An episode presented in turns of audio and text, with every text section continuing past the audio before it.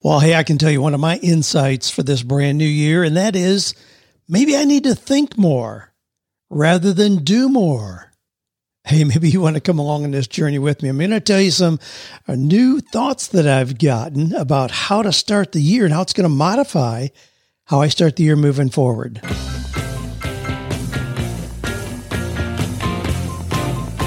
Do you love your work? Do you think it's possible? Well, you're about to find out. It's time for 48 Days to the Work You Love with Dan Miller on the 48 Days Online Radio Show. Whether you need a professional tune up or a work overhaul, this is the program for you. Now, here's your host, Dan Miller. You know, when I propose an idea or a thought or a process or a system, it is that. It's a proposal. And I am not offended when people push back and say, you know what, I'm not sure you're on the right track. Have you ever thought of this? I mean, that kind of discussion, that kind of discourse is what helps us all grow. And I hope I never become above that. My gosh, I want to continue to have those conversations. Well, in my conversations with people about starting the year, being so intentional about those seven different areas of your life, exactly what you want to accomplish.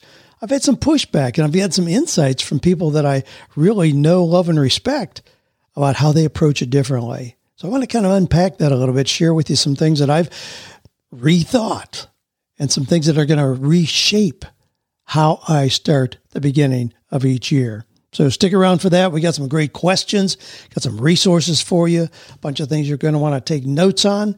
Uh, keep in mind if you send a question into me, if I use your question on the air here, I send you a personal note and an autographed copy of the brand new version of 48 Days to the Work You Love. Again, you can shoot those into just go to ask or 48days.com slash ask Dan and it'll open up a little form there where you can submit your question. Some of the ones this week, Dan, I would love to do a remote job or start my own home business, but I'm so frightened of the financial aspect of it. And this, after much arguing with my husband, I'm almost at the point of giving up, but I feel deep down that I must go on. Dan, I'm in the process of launching a podcast called Life's Final Hour, which consists of interviewing people that have six months or less to live to learn life's most important lessons. I want to get your insight on moving from being an employee to being a consultant. And I need to find, somebody says I need to find a way to drive or grow my business without hiring additional help. All right. Well, our quotation is one that I developed in this process of goal setting and rethinking it. So it's this the quotation is developing goals is not just a to do list, it's creating the mindset of positive anticipation. And our resource, based on some questions that I'm going to get into here, is 48days.com slash why.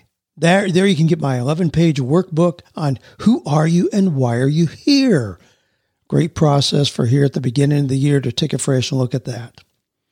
Okay, now I want to talk about this idea about doing versus thinking. Now, as you know, and as I just stated, I've always loved setting big goals at the beginning of each year. In fact, you know, I'm really consistent about having my goals completed for the coming year in seven different areas of my life by November 14th of each preceding year. Thus, I have them clarified, planted in my mind. I know exactly what I need to do. And it's exciting because I usually see an amazing amount of progress even between November 14th and the beginning of the year. Just knowing what I want to accomplish puts things in motion. And so, in those 48 days remain in the year, I get a lot of momentum going. But as I mentioned, I've been challenged by some people that I love and trust about the necessity of approaching the year in that manner. People who I highly admire, people who are kind and loving, people who are high achievers. But in digging into some deep conversations, I've discovered that often they're living more from what we might call a rule of life rather than a rigid, structured to do list that seems to bear resemblance to my annual process. Now, it's been said that we achieve inner peace when our schedule and our financial records are aligned with our values. And it appears that maybe this rule of life could be a method for establishing that harmony. And, and a of life really is answering two questions Who do I want to be, and how do I want to live? Now, that concept, if you just think about it, a rule of life. Now, when I want to present this system that I went through, and the reason I opened this can of worms was the fact that I lost my goals. On December 29th, I realized the document that I had been working on for a couple months at that point was totally lost. I've never recovered it. Don't know what happened. No explanation, but it opened this can of worms where Joanne, my wife, immediately said, Well, hey, maybe there's a sign. You know, maybe maybe the fact that I lost it is telling me I shouldn't be so obsessed with this list of all the things I have to do. Rather than live more spontaneously, leave more margin in my life for things to just kind of pop up impulsively. And then I run into people like Nick Pavlidis, who a lot of you know, you know, attorney from up in Massachusetts. He says ah, he usually thinks about what he wants the next year to hold, you know, for about 10 minutes. Then he just takes off. are you kidding me? That's all that you do in terms of planning what you want the next year to be like. But this thing about a real life kind of haunted me. So I did a little research. I find there's a long history for this concept. Now, the Old Testament for me usually is uh, conjures up more confusion than enlightenment for me. But once in a while, I find a morsel that really causes me to dig deeper. So in Judges 13, again, an Old Testament chapter, we find the story of Samson's mom and dad being told about his upcoming birth. An angel had appeared to Samson's mother so he gave her detailed instructions about, you know, what her pregnancy was going to be like and giving birth to this son who was going to be a special leader for the children of Israel. Well, Manoah, which the dad's name, he wanted to check this guy out, not realizing it was really an angel. So he asked to see him, and when they met, he had one important question. What will the boy's rule of life? What will be the boy's rule of life and his work? That was it. What will be the boy's rule of life? So there's that concept again. I mean, being asked even before a child is born and serving as a reminder each of us, you know, what are the principles and values that lead our daily actions? How do those daily actions define and blend into the work we do that create the person we become? So, you know, there's something worth pondering. I mean, have you asked that about your children? Do you ask that daily about yourself? Now, these two things, you know, one's your rule of life, or what we could call uh, your principles or values and daily actions that are expressed by those principles and values.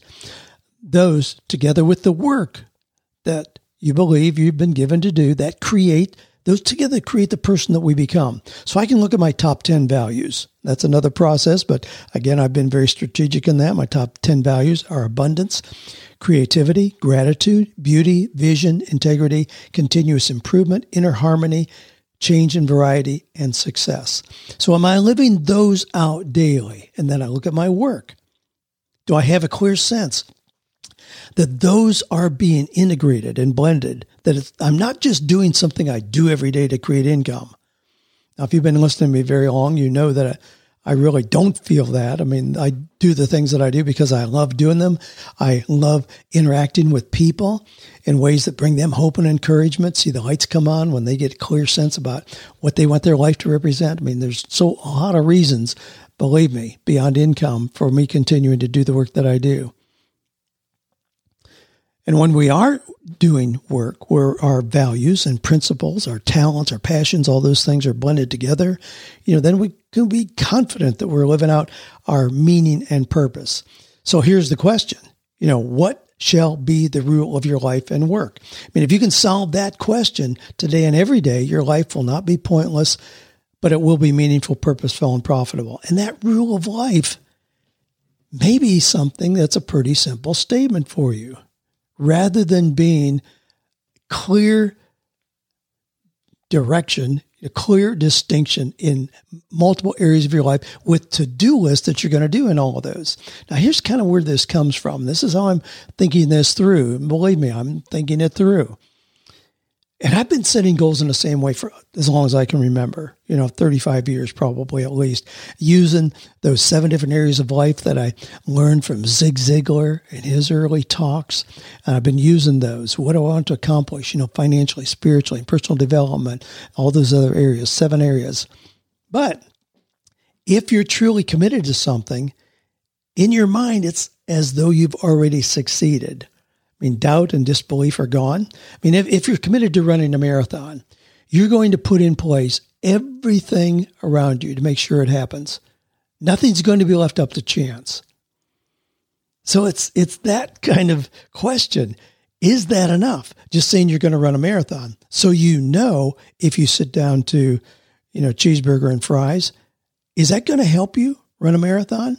You know, if you sleep late and don't have time to get out and run, you know, for an entire week? Is it going to, you, you know instantly.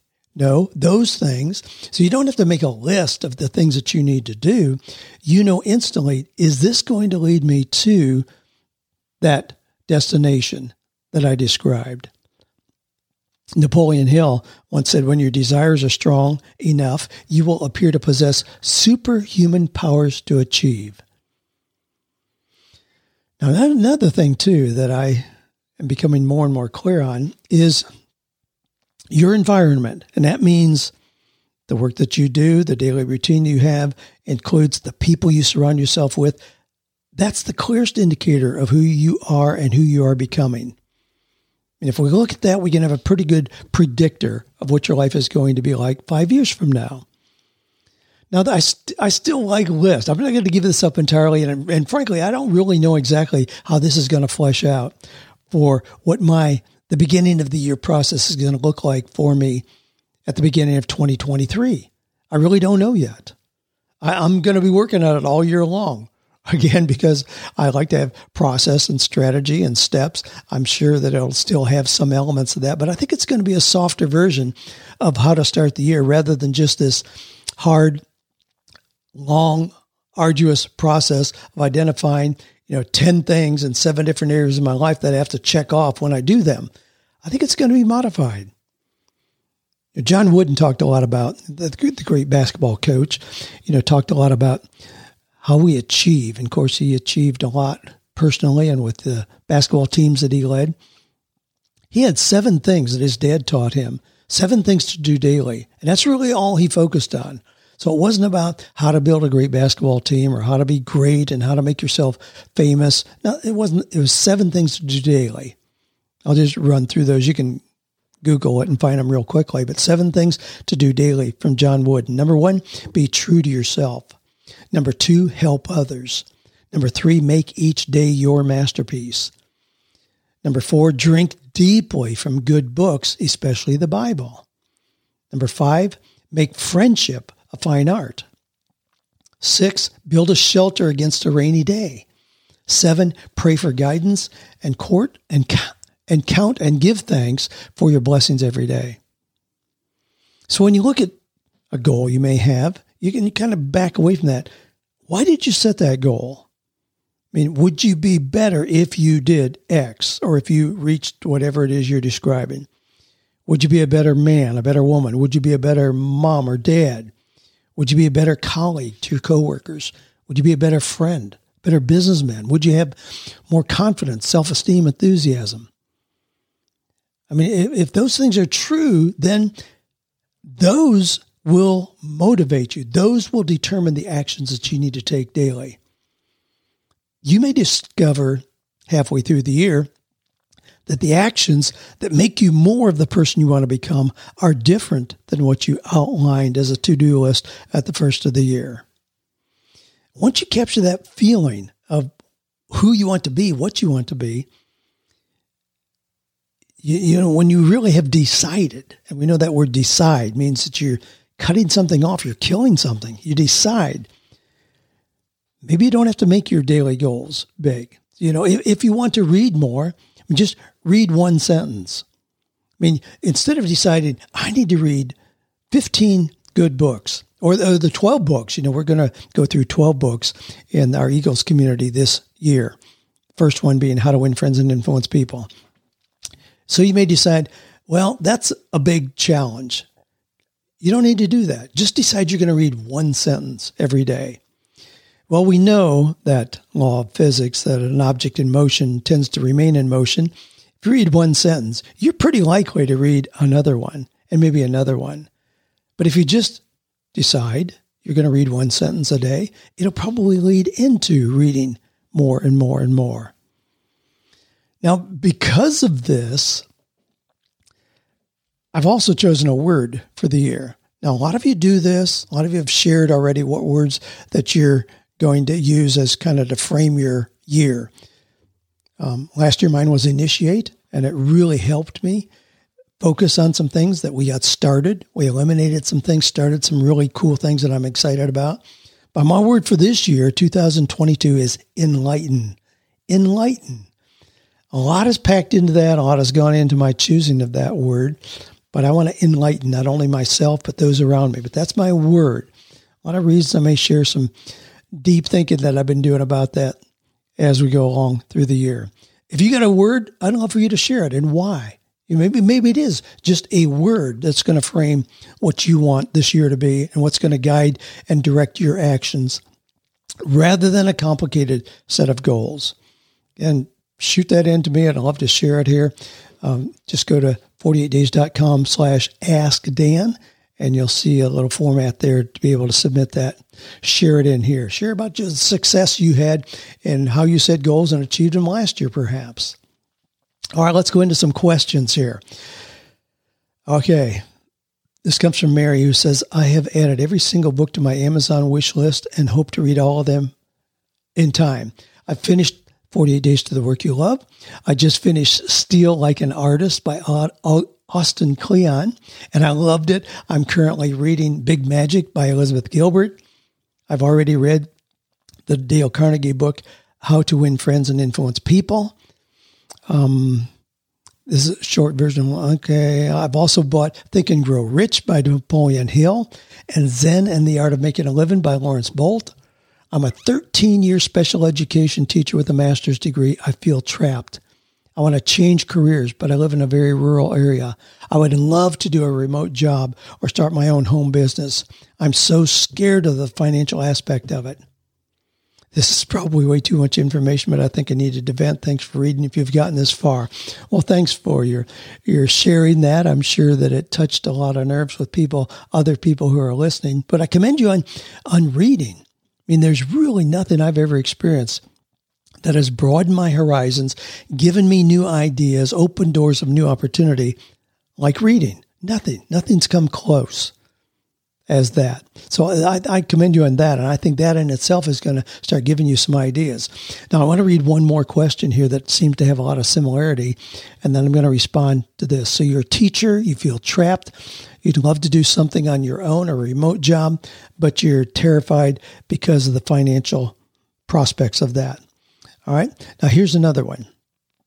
This comes from Brenda, who says, After much arguing with my husband, I'm almost at the point of giving up, but I feel deep down that I must go on. I want to be a teacher. I'm 38. I'm a secretary. I always had a passion for teaching, but I listened to my fears and naysayers and never pursued my dream of teaching, deciding instead to hide in a corner.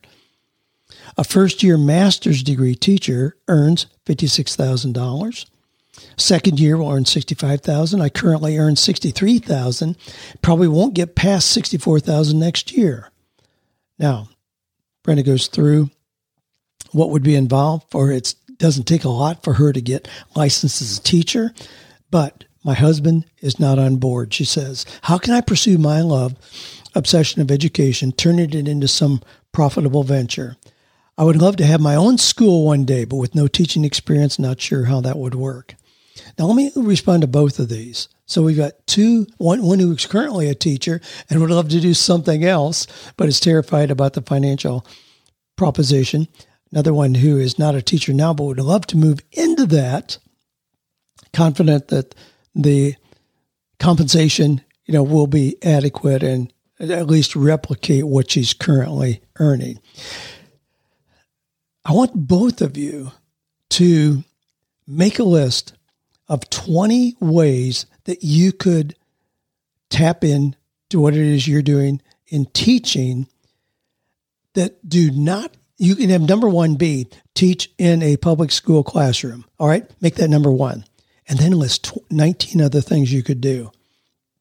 I mean, you could just tutor homeschooling groups on a particular topic two days a week and have that be what you do rather than a five day a week commitment nine months out of the year, you know, in a traditional school setting.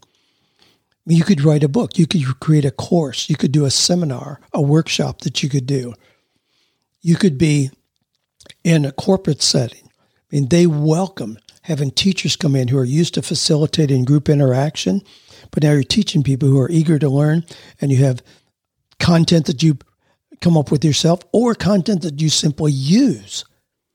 I mean, I used lots of other content when I originally started speaking, consulting, coaching before I ever developed any material of my own. You can do that. You can do like our friend Jim Hodges, who I write about in No More Dreaded Mondays, who, having come out of the military, he was trained as an academician, a teacher, and he assumed that he'd go back into that again, but he really wasn't thrilled about the prospect of going back into the classroom. His wife asked him, you know, if if money were no object, you know, what would you really do? And he said, I'd sit around the house and read old history books. Well, you've heard me tell this story before, perhaps. Uh, that's in essence what he does, Jim Hodges. But in doing so, he creates audio books that bring to life those stories of history. He reads old books like A.J. Henty, where there's no copyright issues. And so he creates the audio content and then sells it primarily to homeschoolers and makes well in excess of $100,000 a year in that business year after year.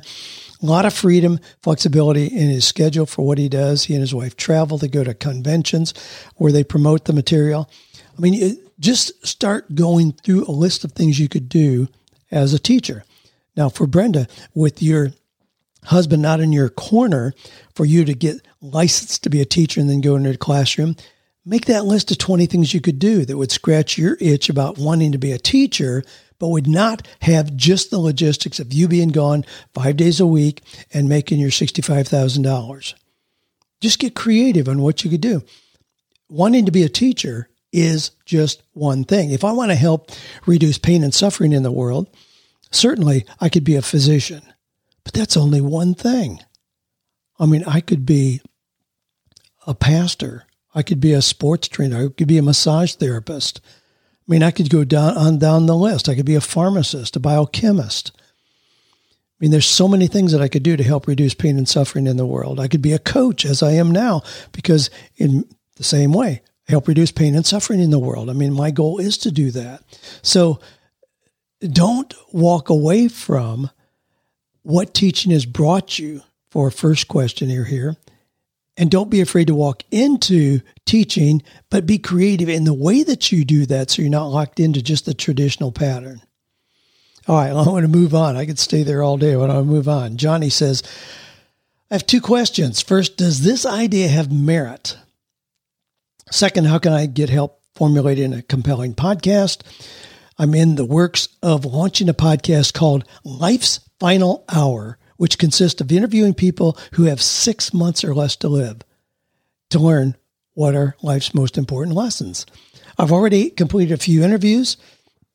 Uh, he says it's been an interesting experience to say the least, but I could use some advice on refining the format of the interview conversation show. Here's a sample of some of the questions I'm asking. What was your childhood dream? What was your proudest and saddest moment? If you could relive one day of your life, what would it be and why? If given five more years of life at any age in good health, what would you do? What do you believe happens when you close your eyes to this world? In one sentence, what's your final message to the world? Man, those are great questions. Now, l- let me, you say, would you listen to this podcast? Boy, I got a whole bunch of things I want to throw in here for you, Johnny, about your podcast. First, I commend you on making it happen. Pull the trigger. A lot of people say it's like writing a book. You know, everybody wants to write a book, but very few people ever do. A lot of people say they'd love to have their own podcast, but not a whole lot do. Now, we've, we've passed the point of having 2 million. So there's some out there, and you have to have content that is compelling and engaging, or you're not going to attract an audience. But yours is really is is big on those. Life's final hour. I I mean, those are really cool questions. Now, when you say, would you listen to this podcast? I mean, I have a lot of podcasts in my podcast feed, and they're podcasts that I really respect the podcast host and their content, but that I may listen to once a month. So just because I enjoy a podcast doesn't mean that I listen to every single episode. There are very few podcasts where I listen to every single episode.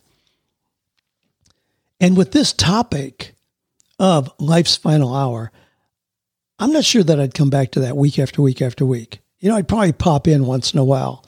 Or if you had somebody who was really well known and you were going to interview them about, and they were in, they knew they were in their last six months of life, you know, that would attract an audience, probably wanting me, make me want to listen. You know, what your content obviously reminds me of the book written back in 2012. So it's now 10 years old. Bronnie Ware wrote the book, The Top Five Regrets of the Dying. I've referenced that a lot. The first one being, I wish I'd had the courage to live a life true to myself, not the life others expected of me. The other of those top five, since we're on this topic, are I wish I hadn't worked so hard. I wish I had the courage to express my feelings. I wish I had stayed in touch with my friends. I wish that I'd let myself be happier.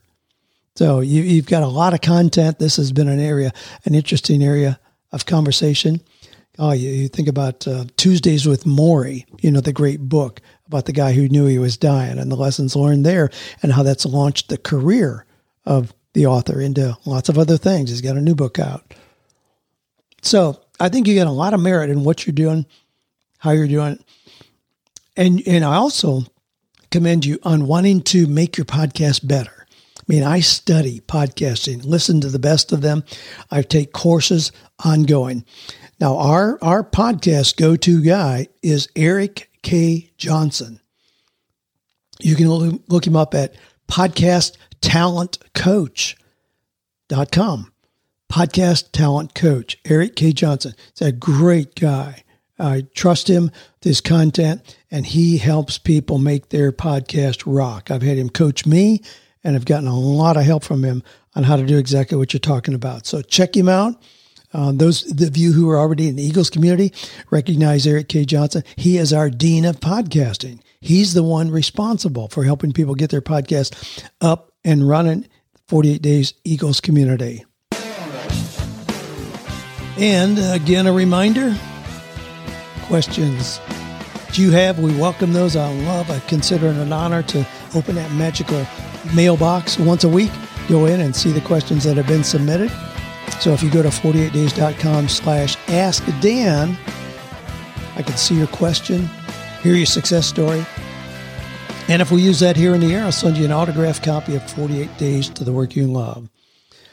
Mark says, I'm a user experience designer based in South Carolina. I want to get your insight on moving from being an employee to being a consultant. I need to make more money to support my family and get out of debt but I don't think the marketing firm I work for can handle giving me much of a raise. While my department had its best year ever, the rest of the company is doing poorly as the advertising industry is changing. What I would like to do is offer them to move me from being a full time employee and manager to a consultant on a retainer, where I will focus only on the most important part of my job for them and their clients that would free me up to go after other companies that could also use my services on a retainer or project basis and cost them less money. Do you have any tips on making this kind of switch without having any money in the bank? Um, thanks for all your help. Incidentally, you put a PS in there. Thanks for all you do. God has used your books and your podcast to help me almost double what was a small income over the past four years. it would make it would make my whole year to drive down to Florida with my wife and buy you and Joanne dinner to celebrate me hitting my goal of moving into consultancy and increasing my income. Well, Mark, we want to help you do that. This is a, a very legitimate goal that you've got to restructure like this, and is being done time after time after time in what we're what we're the, the environment we're in right now. So you want to move with your current company from being an employee to being a consultant that's something they ought to really welcome as a conversation. Now, whether or not they do it, eh, it depends. You know, it can't be guaranteed, but it's a reasonable proposition because if you are a user experience designer, I would venture to say, with a great degree of confidence that probably half of your time is used up doing things that are not directly related to that. I mean, that's typically the case. If somebody is a copywriter, if somebody is a graphic designer, they're usually not spending 40 hours a week doing that. No, the company comes up with other things to fill your time to justify paying you for 40 hours. So if you go to just what it is you do best for that company, you may be able to give them five hours a week, 10 hours a week. Let's say eight hours a week. So it's, just, so it's one day. Let's say eight hours that you can really do what they need to have done. And so they pay you now as a consultant rather than an employee. Now, here's where it gets really interesting. The cool thing is, we know that if a company has you on as an employee, your efforts for that company ought to generate three to four times what they're paying you. So if you're making $60,000 a year, believe me, your efforts in that company don't generate $61,000. No, your efforts in that company ought to be in the $200,000 range in terms of real value. So if you move away from them and do your own do your own work in just your area of specialty, in the example I used, if you work for them one day a week, you ought to be able to generate maybe what three days of pay would have been. So you can just do the math. And then what that does is that opens up the possibility for you to have three or four other clients where you're doing the same thing, where you reduce your overall work time dramatically, but increase your income by three or four times. I mean, that's a very real kind of formula. Now, I did go through exactly the specific, but you get the idea there. So I had that conversation. And I worked with a young attorney not too long ago where I helped her craft a proposal to the company where she would work three days a week rather than five, giving her time to develop the side business that she's developing very, very well they were very agreeable to that. They knew that that made sense and they allowed her to do that, didn't want to lose her.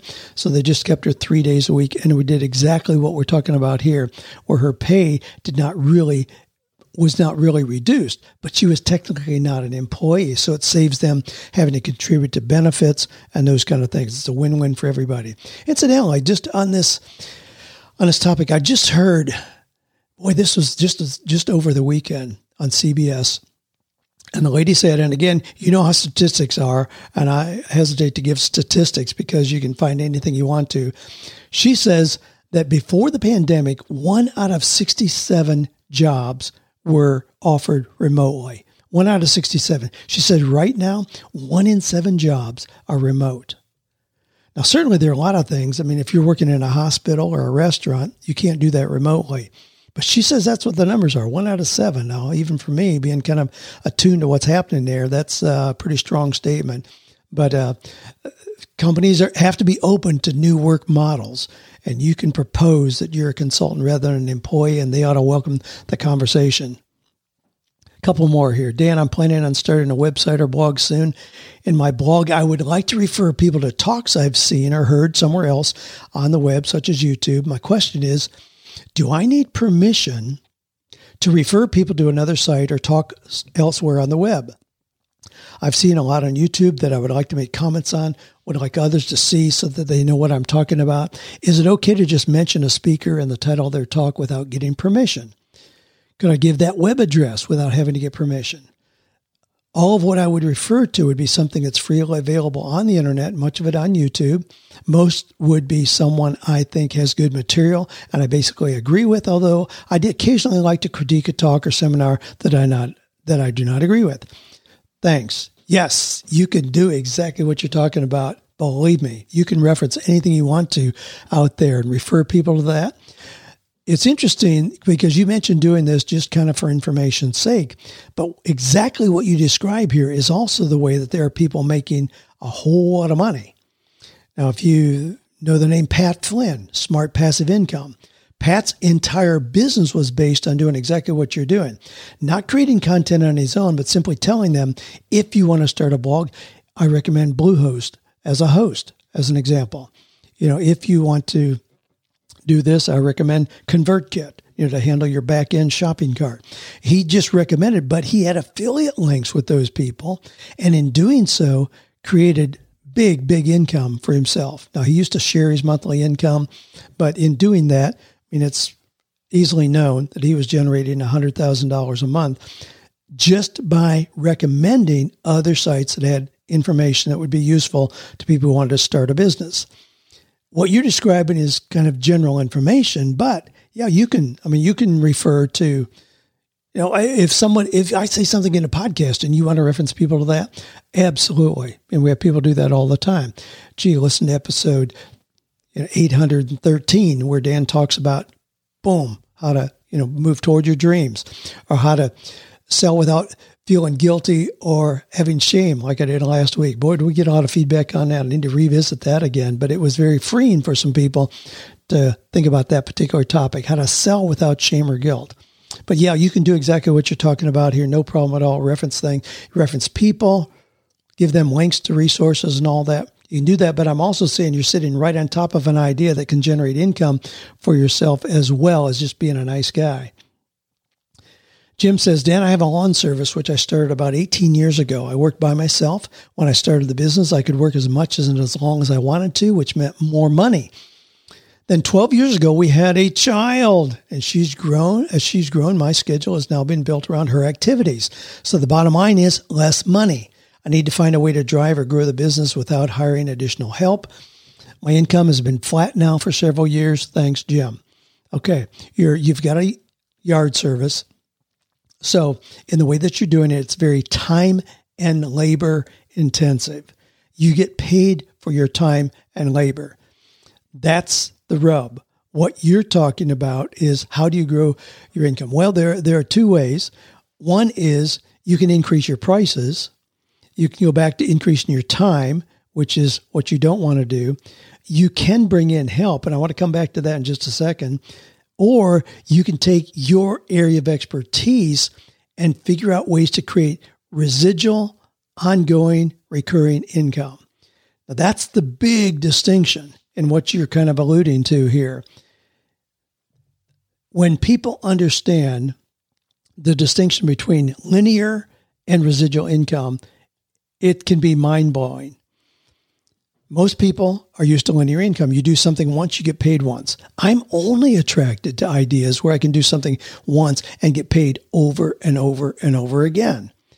Now, it's easy to see that in things I do, you know, workshops, courses, seminars, um, books, online communities. You do it, set it up, get paid over and over and over again.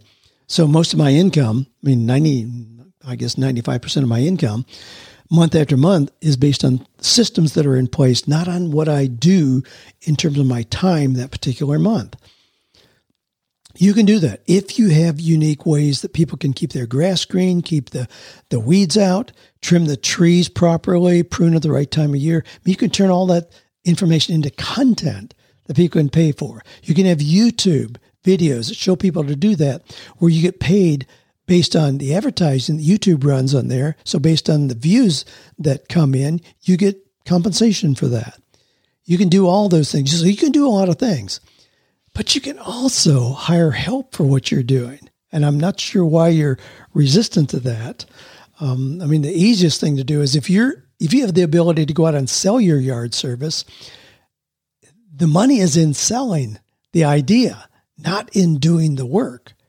I mean, you can go out and sell 60 jobs for yard service. I mean, Marcelino Hernandez, who owns a company that does my yard work, he doesn't come in here personally. He's too busy selling new jobs, you know, bidding and proposals for new houses and putting in the landscaping, that kind of. So he has guys, great guys that come here, but he can pay those guys, you know, 20 bucks an hour. And he's out where his efforts are going to create a whole lot more money than that because he bidding the job, getting the contracts to start with. So those are your options though. If you don't want to hire people, then you have to look for things based on your knowledge, your expertise, where you can create residual income. Hey, one more. Dan, you've played a huge role in my in my life in pursuing meaningful and creative work through multiple streams. You've changed the whole course of our life into a much more positive direction. I would like to ask your thoughts for how entrepreneurs can recession proof their business pursuits. I like to stay optimistic and hopeful for the future and realize that our attitude and choices greatly affect our future opportunities. On the other hand, I read about Mark Cuban's comments about the growing economic concerns coming from the college loan crisis. My question to you is how can entrepreneurs like you and me take precautions and action now so we can thrive in an ever changing economy? Thanks so much for your time, for the positive difference you've made in our lives, Dave. Well, thanks, Dave, for your note you know, we as entrepreneurs, I mean, have just unfair advantages. For one thing, I mean, my my dad was an honest, faithful man. Pastored a little church as a volunteer, eked out a living as a farmer, and he understood you grow wheat, you harvest it, take it to town, get paid for it, or you milk the cows 365 days a year, sell the milk, get a little money for that. I mean, certainly I remember that. Now, you know, I can create an audio product, living, loving, learning, how to be successful in your marriage as an entrepreneur. I can create that audio recording, spend a morning of my time, put it out there for, say, $17. I'm not sure what that is, but I, we have a lot of products at $17. I can put that out there. Well, here's another example. I created, uh, I'm a big believer in masterminds. You've heard me talk about that, the power of masterminds. Always, I've been involved in the mastermind, continues to be one of the high points of my life, the mastermind I have now. And so a lot of people ask about that. So I put together a course. I spent a morning. There are eight little videos in there, but I spent three hours doing the video work for it. It has a 56 page PDF workbook guide to go with it. That was it. So I spent a morning putting that together, put it up. One of the places we put it was on Udemy. UDEMYs. They have a lot of courses in there for personal improvement. Now we have it available on our site as well, and I think we have it for $97. But on Udemy, it's $48. $48. And I checked a couple days ago, and we currently had like 2,316 people. So whatever that is, 2,316 people, uh, $48. You know, it's it's over. Well, it's what over a thousand over. Well, instead of just gapping about it. I need to see here what that is. I need to check real quick so I have a more realistic message to share with you here. So if it is $48 and we have 2,316 people, okay, that's $111,168. Now Udemy takes 50% of that. Okay. So they take 50% of that. So I'm only left with $55,000. But that's something that took me one morning to do, and it continues to make me money. Month after month, I get those checks from Udemy. That's a very different model for how to create income. So we as entrepreneurs have opportunities to do that where we sell knowledge and information. Now it can be a traditional business as well, but there are a lot of things that really are recession proof. Now going into these last two years, I mean, nobody anticipated the kind of changes that we've been hit with. How was my business impacted? Well, the things that I have available, I, I was on um, TV show one time, and they asked me uh, really this question: How does the recent economic downturn, you know, affect you? And I said, you know, I'm really in a pretty interesting business because if the economy is really good, people are saying, "Wow, I'm in the driver's seat. I can do what I wanted to do. I can take action on that dream that I had now." And so they respond to the material that we have. If the economy is really bad, people are thinking, "Wow." my company's closing down. My company's letting people go left and right. I better figure out something else. And so they come to the content that I have available. Whether the economy is good or bad, I do pretty well because of how I've chosen to position the work that I do and how I help people. It just is the the reality. When I look, I just finished up my all my tax documents. I don't have my final returns, but I have all that documentation in and I've already seen the P&Ls for the year, and I go, my gosh, I mean, arguably the best year I've ever had right during this. So you can do that. That is what we have the opportunity to do as entrepreneurs. So we don't need to be concerned about the changes. I mean, even, I mean, so in this last couple years, uh, we couldn't have live events. We created a lot of virtual events and ways that people can get together online, even without getting together physically in a room easy kind of pivot. I wasn't locked into having big buildings where we were used to having all those live events. Mean, so we, we get to pivot very easily and quickly as entrepreneurs. And you can do the same, Dave. So I'm not sure exactly what it is. You're, yeah, I mean, Mark Cuban is exactly right. The college loan crisis is, is nuts. Um, there's a lot of people out there that are addressing that, and rightfully so, because we should be concerned about that.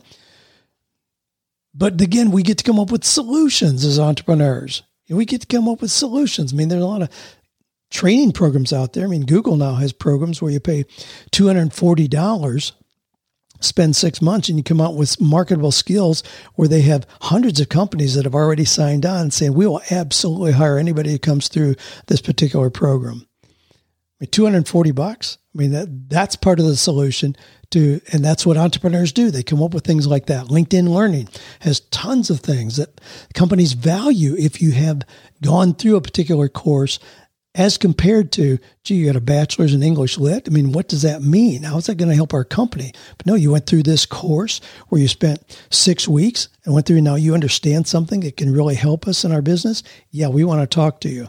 So there are solutions that entrepreneurs come up with for virtually any problem out there.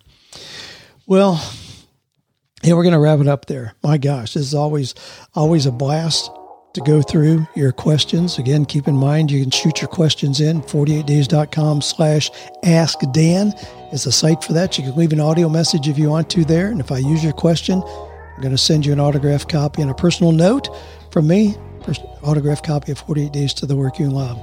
So thanks for listening. I hope you're off to the beginning of a really great year. Hope you have your intentions set, your goals, your word for the year, however you framed it, you ought to have a, a clear sense of being in the driver's seat.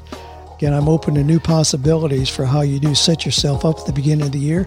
As I've shared, I'm going to be reframing mine, which is exciting to me. It's not like, oh no, I've been doing it wrong. Not at all. I've been learning, continue to learn, as I know you are as well. So thanks for listening, sending in your questions, for being open to growing being a powerful force for making the world a better place, and of course, for believing without any doubt that we can find or create work that is meaningful, purposeful, and profitable.